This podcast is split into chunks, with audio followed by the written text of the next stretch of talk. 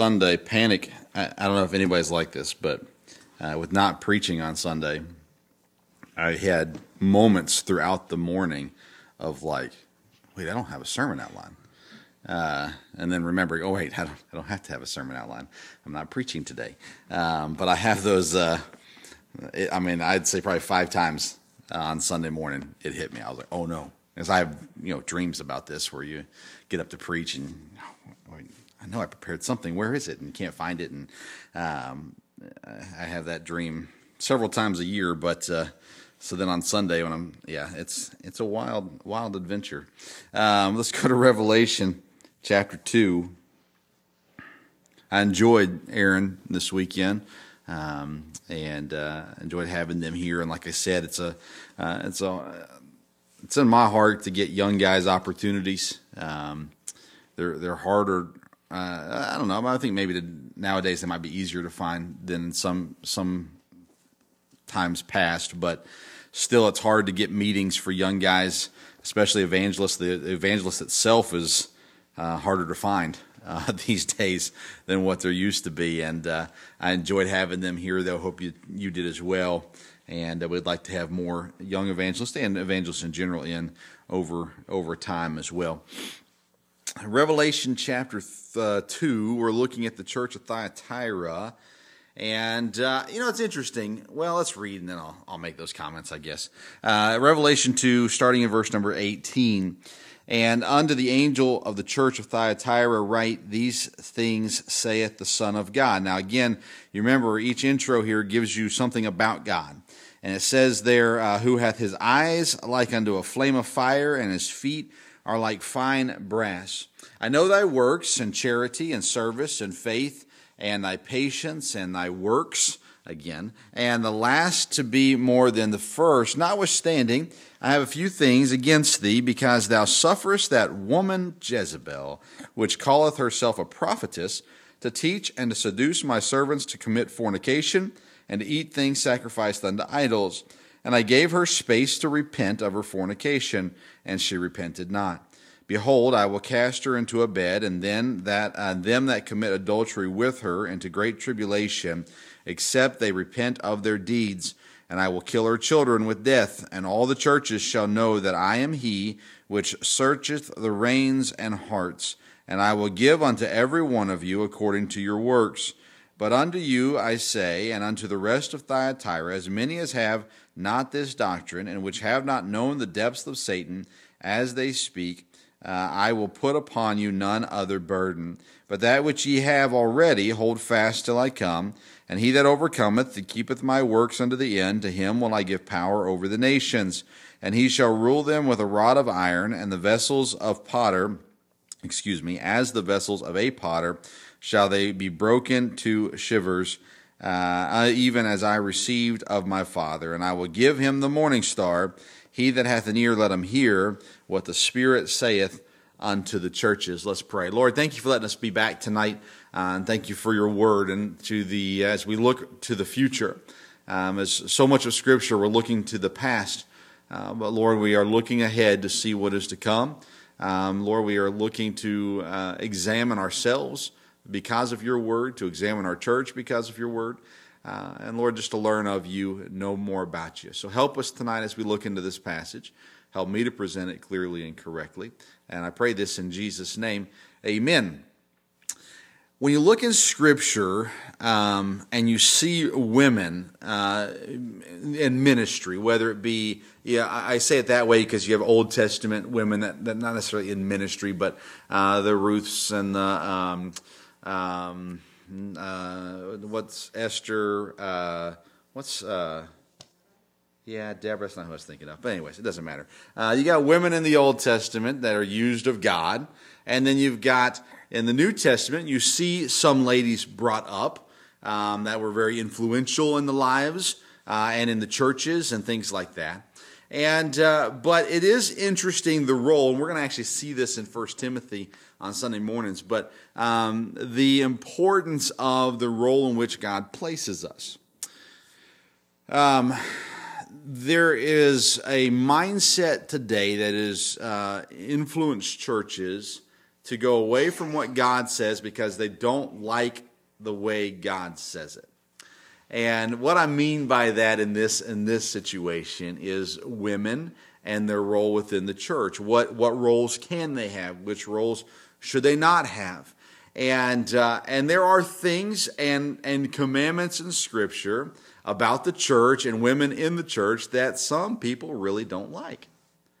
And it's funny because it, it is in, in society, it's a, it's a hairy topic. It's hard to uh, have the conversation with uh, people who disagree with God's word on it and, and whatever from that, that standpoint. But um, there are things in Scripture, is it not, where God was very clear on something and we go, man, if I could choose, that's not the way that I would do it and uh, and and then there's other things that we just don't understand. Well, God, but but why? You know, I, I I've talked with a fair amount of couples in my life, and uh, and you know, and this there's this mindset of well, my wife is just she knows more of the, of the Bible than I do, and she's just uh, you know she's a better example than I am, and it's just better that we kind of let her lead in that role. Well, that's not what the Bible says. you know, uh, and again, that doesn't mean that uh, uh, women are not smart or are not godly or are not knowledgeable or any of those things. And it doesn't mean that God looks down on the woman because he places the husband as the head of the household or he places a man as the pastor of a church. It doesn't mean that God looks down on women at all. Actually, you go all the way back to Genesis and you can see some of the uh, uh reasonings behind some of it, right? Uh, but you can also say scripture, we're going to look at it some in First Timothy on Sunday morning. But we get to this church in Thyatira, and, uh, and it's interesting because there is a wicked woman that is bringing down the church. And in all my years that I have spent in church, which has been all of my years, um, I have seen few people destroy a church more so than a woman. And that, that might sound harsh, but if you've been around church for a while, you probably know what I'm talking about.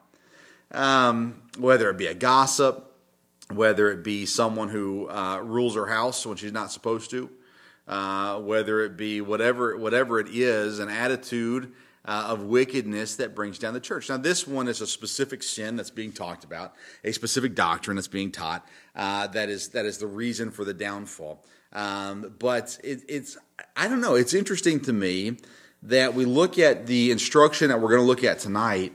And to understand that in today's modern churches, and by modern I mean in the last, well, in my lifetime at least, um, it's amazing how men are at fault. Don't get me wrong because uh, they're supposed to lead. Uh, men are at fault, but um, how quickly a woman can uh, can can ruin a church. Um, I think of the church that I spent most of my years in growing up, uh, from third, I think third grade until I went to college, and uh, we had some very strong-willed ladies in the church, um, and they had good husbands, they had good homes, um, and they were good ladies. I'm not I'm not saying they weren't uh, but they were strong willed. And uh, and I just remember as a kid kind of seeing it. You, you don't think about it as a kid, but you as you get older and you look back on it and you go, my goodness, they just they just talked a lot. They are influential. They made a lot of things move, and some it was a good thing, right? They they're active and they're getting other people active. Um, and then some of it you look back and go, maybe they didn't handle that the way they should have, both them and their husbands. Um, but look at Thyatira and look at what God has to say about. It. Well, let's first let's look at the emphasis on God in verse number eighteen, uh, where he says the angel of the church uh, is is uh, in Thyatira right. These things saith the Son of God, who so who's the Son of God, Jesus Christ, who uh, hath eyes like unto a flame of fire, and his feet are like fine brass what we're seeing here is the fire and the brass is, an, is a picture throughout Scripture of um, trying something. You throw it into the fire to try it, to prove it, uh, and judgment, uh, the brass there in judgment. So you're seeing a God who is going to judge something. Um, we're seeing different characteristics or aspects of God or Christ through the, each of these churches uh, as we're introduced to God and His um, uh, and his characteristic that is going into this church. And so this one heading into Thyatira and into this initial assessment here, we understand it's God, Christ judging. Um, good and bad, right? So when we hear the word judge or judgment, we usually think bad. That's the first thing that comes to our mind. It's a negative thought. But the reality is, and we're going to look at it, but the reality is, is, is God says in verse number mm, one of these verses. Um, uh, we'll get to it.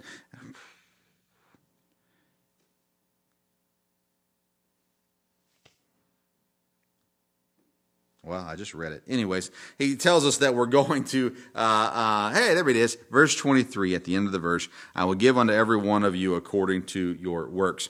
Uh, judges is not always bad. If God is going to righteously judge something, then that means he's going to reward good uh, and right, and he's going to discipline or punish evil. And so, judge being judged is not a bad thing if you have nothing to fear, if you have nothing to worry of. Um, but anyways, because and again, we're in a world where the judge doesn't always do right, and the law doesn't always work the way it's supposed to, and so we're all obviously pessimistic behind that. But nonetheless, God is a righteous judge, and He's going to do right.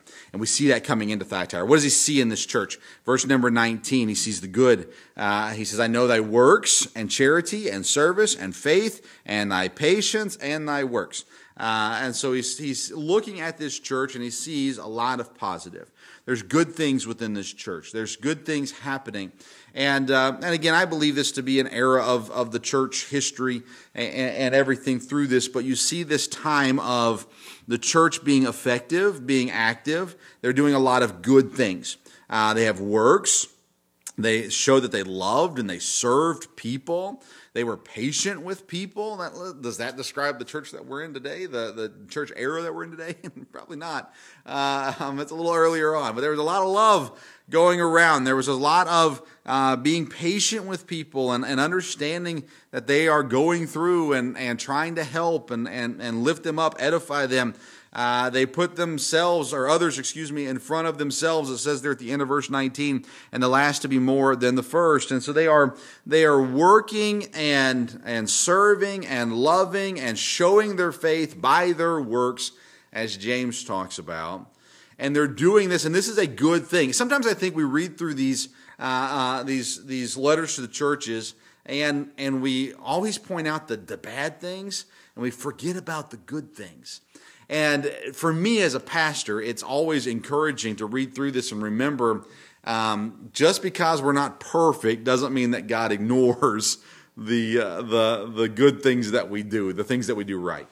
Uh, and I want to make sure I clarify that the things that we do right versus the good things that we do, although I think they're the same thing. But, um, but nonetheless, God says, hey, I see it.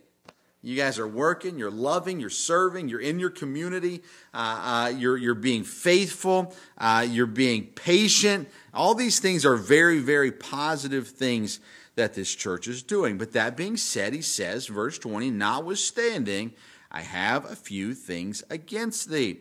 Um, and so there, not everything is good, as we've seen with the other churches so far as well.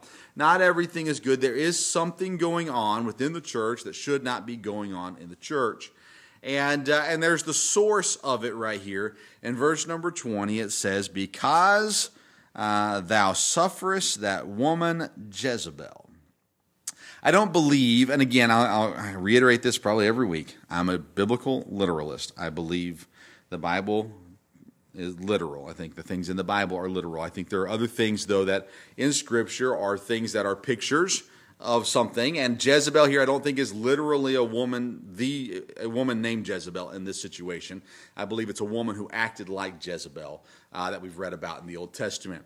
And so, uh, and so you have this woman Jezebel that calleth herself a prophetess to teach and to seduce my servants to commit fornication and to eat things sacrificed unto idols. So we see here this woman that they're allowing to do a few things. First of all, she, te- she taught. Um, she taught. And she was in the church teaching, and I believe preaching uh, here as well. And it says that she called herself a, prophet- a prophetess to teach. And so she's in there, and not only is she teaching, but with that teaching, she's influencing. Um, one of the hardest things as a pastor is to give up uh, the, the, the pulpit, to allow someone else to speak. It's not easy. Um, we have a group of guys that, that rotate through Sunday school on Sunday mornings, and I am thankful for it, very much thankful for it. Um, but there are times where I'm sitting there and I'm not sure where a sentence is going. And I'm going, oh, where are we going with this? Uh, you know, and then you get that, that nervous anxiety that, that you get and thinking, oh, I hope this doesn't cause a stir. Uh, and, uh, you know, those kinds of things. And, and, and so far, it's always come back right. So, uh, but uh, you, you have this, um, when someone else is talking in, in a position that you're normally talking in, and uh, you're not sure what they're going to say because I don't ask people to turn in an outline. I don't ask people to make me read through what they're going to say or anything like that. And uh, and even earlier in the church, it was probably even more nerve wracking just because we had we were such a small church and we allowed some people to, to teach. It was really good for them to get into the Bible and study, and and uh, and it was just a couple of us guys, and it was it was it was a different setting. Uh, but there were times where I just I didn't know what was coming, and and that's scary. Uh, that being said, uh, uh, well, have you ever been in a church where a woman got up to sing and she began to testify? I'll use that word, testify. And, uh, you just don't know what's coming. And you're like, okay, let's, we brought you up here to sing. Why don't you go ahead and sing? Um, and she just keeps talking and talking and talking. And you're just going, please just sing. Please just sing. And uh, then finally she sings and everything's fine. Uh, but uh, uh, this woman was given uh, or took, and they allowed it, authority in the church. She was teaching like a prophetess. She proclaimed herself to be a prophetess. And so she was influencing uh, the church. And this is very serious. Uh, in First Timothy, and again, we're going to look at it in probably, I think, two weeks, maybe three. Um, but in First Timothy chapter 2, verse number 12. Come on. 1 Timothy 2, verse number 12, the Bible says, But I suffer not a woman to teach, nor to usurp authority over the man, but to be in silence. For Adam was first formed, then Eve, and Adam was not deceived, but the woman, being deceived, was in transgression. Now we're going to explain that passage on a Sunday morning. Keep coming back, we'll explain that through. Uh, but the instruction is given uh, that the woman is not supposed to usurp authority or teach uh, man in the church. It's not her role. It's not her position.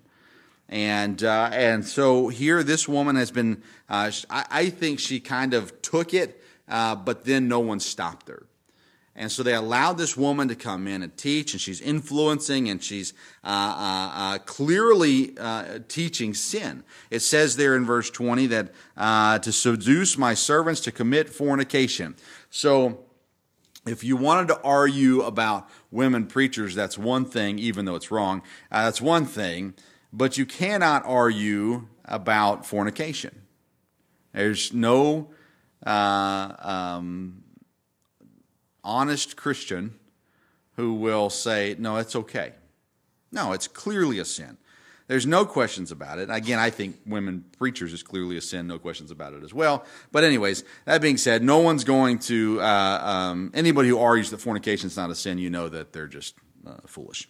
Um, but uh, she has, and there's another thing in there too, though. It's not just the fornication, but also uh, to eat things sacrificed unto idols. So there was obviously still this.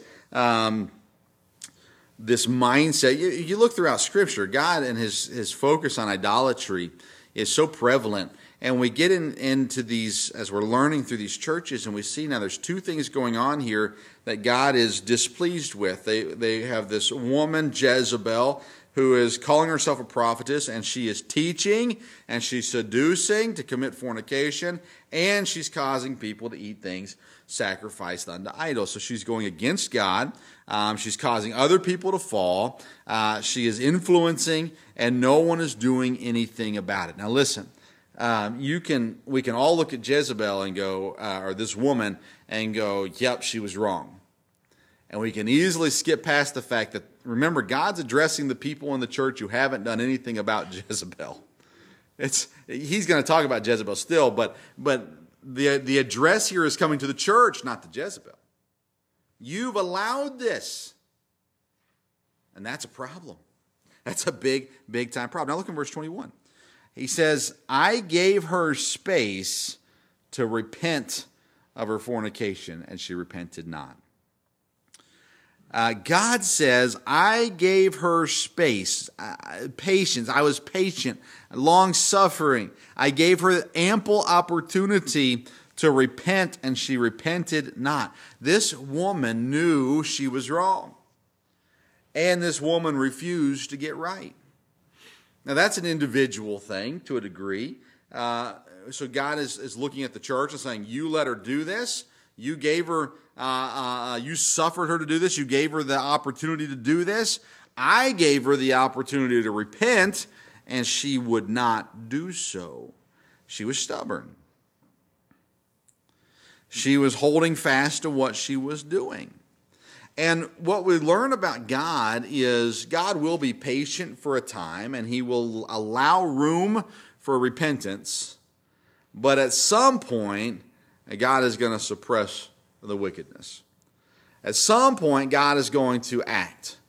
And if there's nothing that we've learned from Scripture, may we learn this don't make God act. Just repent we push our boundaries so often with God, and God says, You need to repent. You need to repent. That's going to come back to hurt you. You need to repent. And we go, Well, I think I can go a little further with this. And we just keep on going, keep on going. Then when God steps in and disciplines, then we're like, God, why are you so mean? Why are you so hard on me? And I have to imagine that God rolls his eyes, sighs, and then says, Repent. Uh, God is so patient with us. Uh, yet we are oftentimes so stubborn. But we see God's suppression of the sin here in the, the next two verses where he says, I will, different things that he'll do. Uh, verse number 22 we need to see that God's going to be patient with his judgment. He says in verse 22, uh, Behold, I will cast her into a bed, and them that commit adultery with her uh, into great tribulation, uh, except they repent of their deeds. So even in God's judgment, there is still the patience of the opportunity to repent. You have been at some point in your life somewhere where you had the decision do I want to be patient still with this person or do I want to end this? As a parent with a child, you know, there's, there's moments where you can be patient and work through it in certain ways, and there's other, and there's other moments where you're like, nope, we're done. this is stopping right now. Um, there's uh, moments like that in life with, between in relationships uh, with friends where you're patient with your friend and you're patient with your friend and you're patient with your friend. And at some point, you're like, I can't have this in my life. I, we're done. And, uh, and that's a hard thing to do. But God exemplifies it for us. And He says, here's what's going to happen I'm going to cast her into a bed, and all that commit adultery with her uh, into great tribulation, except they repent of their deeds. So there's still patience even in His judgment. Um, um, John Phillips said, Prophecies of doom are usually uttered in hopes uh, that they might never have to be fulfilled. Uh, and I think that's interesting thought. Uh, that that when God says judgment is coming, there's oftentimes a hope built into it, uh, a reminder built into it that I don't want to do this. If your parents were anything like mine, uh, you know, my parents always told me, well, I don't want to spank you. You're making me spank you. My response was, "No, I'm not. I give you permission not to spank me." Um, but they didn't. They didn't like spanking me. It's not something they enjoyed doing, uh, but my actions demanded it. And uh, and so, and the hope was that that spanking would do its job, so that I wouldn't need another one after it. Right? That's the idea behind it. And so the, uh, the prophecies of doom from God are usually uttered in hopes that, that it might not have to be fulfilled. Now, God knew, knows and knew what was going to happen, but uh, God's desire, he tells us in the scripture, his desire was that all would come to him. And so he has this patient judgment, the offering of repentance. Look at Nineveh. Nineveh's a great example of this, right? Where the uh, um, uh, uh, Jonah didn't have this patience, but God did. And he says, your, your time's coming to an end unless you repent. And they repented, and God restored or forgave and saved, and, and, and a wonderful uh, uh, revival that went on there in Nineveh. It's because of the patient judgment of God versus the irrational judgment of us, where we're just like, no, we're done. And God says, repent. I'm giving you an opportunity, repent. Um, but then we see some practical judgment too. Verse number 23. It says, And I will uh, kill her judgment, uh, kill excuse me, kill her children with death, and all the churches shall know that I am he which searcheth the reins and hearts. And I will give unto every one of you according to your works. We see this, um, this reasoning behind the judgment. God is, again, he's not irrational. And so his reasoning behind the judgment is the same reasoning that he did stuff to uh, Egypt. And it's the same reason that he did stuff all throughout Scripture. You look at it. Why does God judge? So that they would know that I am God. So that the enemy knows that I am God. So that my children know that I am God. That's the whole purpose behind his judgment, that you shall know God. He says there um, in, in the middle of verse 23 all the churches shall know that I am he which searches the reins and the hearts. It's, it's the purpose of the judgment is to know God. The, the purpose of the chastisement, of the discipline, of the punishment, of the victories that God gives is so that people will understand and know God and know who He is. And that's what it's all about. And, uh, and so this, this judgment that is going to come for those who do not repent in this situation, especially saying it's so that the church will know that it's me, that it's God, that I'm the one who searches and knows the reins of the heart. It's, a, again, an interesting phrasing that God uses here. Uh, but the reins uh, and hearts, it's that directional it's the uh, uh, what's guiding you. Uh, it's what your heart, what your mind is on. Uh, God will know it, and He wants you to know Him. Uh, and then we see as well in verse 23 just complete judgment, meaning it's what we talked about at the beginning, where He says, "I will give unto every one of you according to your works." So that is not just bad; it is good too. For those that do right, there is reward. For those that do what God tells them to do, there is reward. And we'll look at that more down the road. But we see these last couple verses are interesting, and we're gonna we're gonna come back to some of these in a, in a couple weeks. But uh, let's start in verse number twenty four.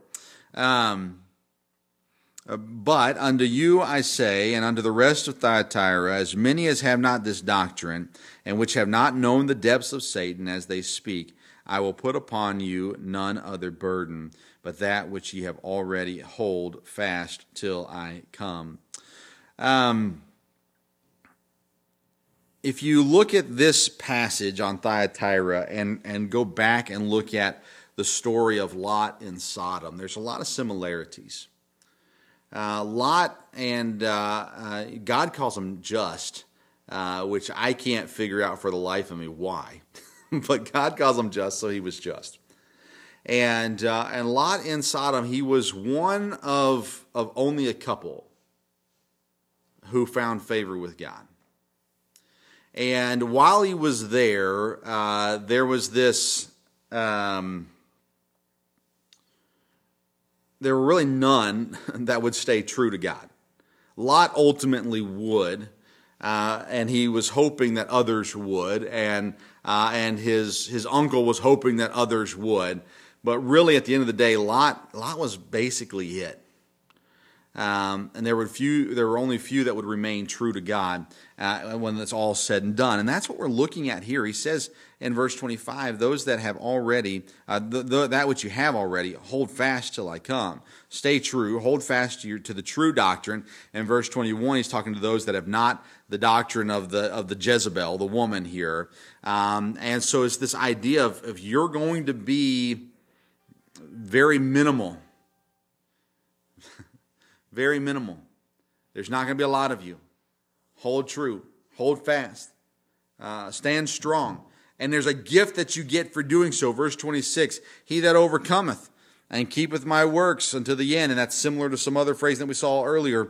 Uh, but him that overcometh and uh, and keepeth my works to the end, to him will I give power over the nations. We're going to come back to that part in a, in a, in a week or two or three. Um, but we're, so we are going to come back to that. But in verse 27, he shall rule uh, them with a rod of iron, as the vessels of potter uh, shall be shall they be broken to shivers, even as I received of my father. And I will give him the morning star. Um, the morning star throughout Scripture is is is Christ. And the person who holds, who stands, who stays, who does what God desires for them to do, the gift they get, the reward they get is the morning star. It is Christ. Now, now I don't believe we're talking about salvation in this situation just because of the, the context of the passage, um, but I believe it is a um, well, to go back to, to, again within the context of verse 26, we talks about the power given here. I think you can look back to Moses. And I don't think we're going to be given all the powers that Moses were given or all the the the even influence that Moses had, but I think that we see the gift that Moses was given to be able to do things that without God's power he could not do. Um, to be given the, uh, I guess authority might be the right word for it or, uh, but where uh, the where other people will see that God's with you, and there's going to be an influence there because of that, um, and that comes to those who are faithful. And he says in verse 29, He that hath an ear, let him hear what the Spirit saith unto the churches. He is he's teaching us here uh, the importance of just staying faithful, of just doing what you're supposed to be doing. There, is, there are those in the church who have done good things. They've loved and they've served and they've been faithful and they've been patient uh, and they've put others in front of themselves and they've, I believe, invested into their community and, and loved people who, who a lot of people would not love. But in doing so, they allowed a false doctrine, a wicked doctrine, into the church. They allowed this woman to come in, and now she's she's telling them it's okay to do these sins because it's it's religious, and it's okay to eat this even though it's been idol uh, offered to idols. And and they go through all of this, and they've allowed it to happen. They've allowed her to kind of take over. And God says, "Listen, I've given her a chance to repent, and she hasn't done it." And so what I'm going to do is I'm going to throw her into a bed, and anyone who follows her, except they repent, I'm going to judge. And I'm going to give you the good that you that is belonging to you and the the negative that is belonging to you. It's coming. And uh, and he says, for those who hold fast, for those who stand true, for those who, um, again, I to me it's just again I don't get it, but the way God viewed Lot.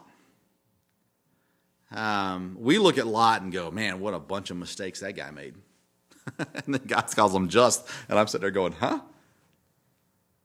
Well, the reality is it's the same same with me. If I'll hold fast and, and be true, it's not to say that I haven't sinned, not to say I haven't made mistakes, not to say that I haven't disappointed God time and time again, but God looks at me, and when I'm right with God, especially, God looks at me and He says, No, man, your slate's been wiped clean.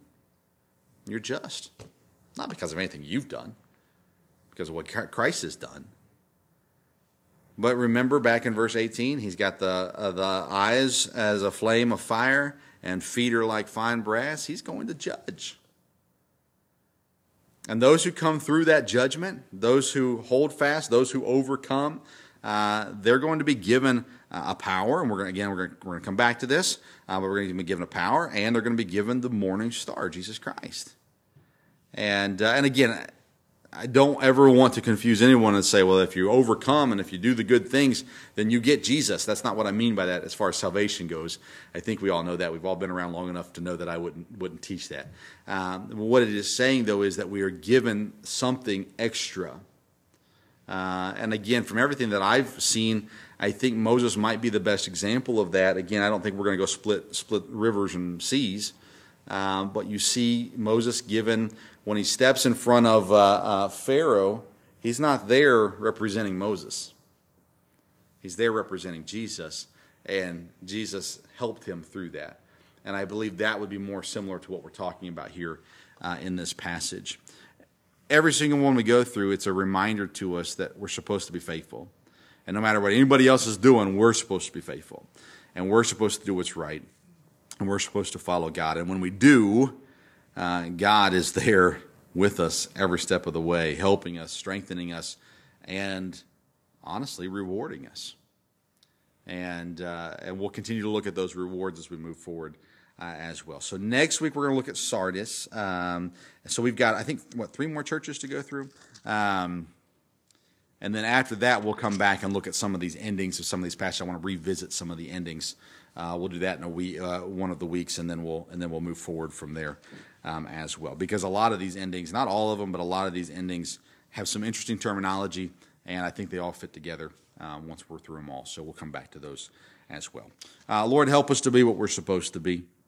Uh, Lord, that when you judge us, uh, that we'll we'll uh, get through the trying process, um, and Lord, we'll come out the way you desire for us to.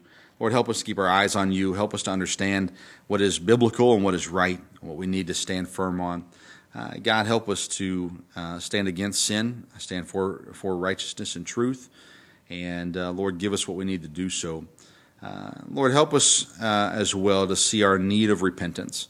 Uh, Lord, when we sin, you give us that opportunity to repent. So, Lord, help us to quickly do so and claim the truth of your word that if we confess our sins, you're faithful and just to forgive us our sins and to cleanse us from all unrighteousness. Um, Lord, we want to stand before you um, faithful, and uh, Lord, that you'd be pleased uh, with us. So we pray this in Jesus' name. Amen. All right, take out your prayer list if you got it.